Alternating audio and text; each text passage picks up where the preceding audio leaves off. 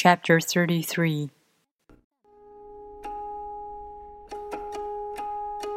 Knowing others is intelligence.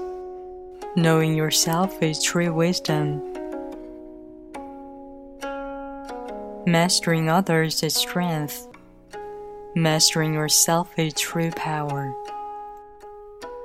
If you realize that you have enough, you are truly rich. If you stay in the center and embrace death with your whole heart, you will endure forever.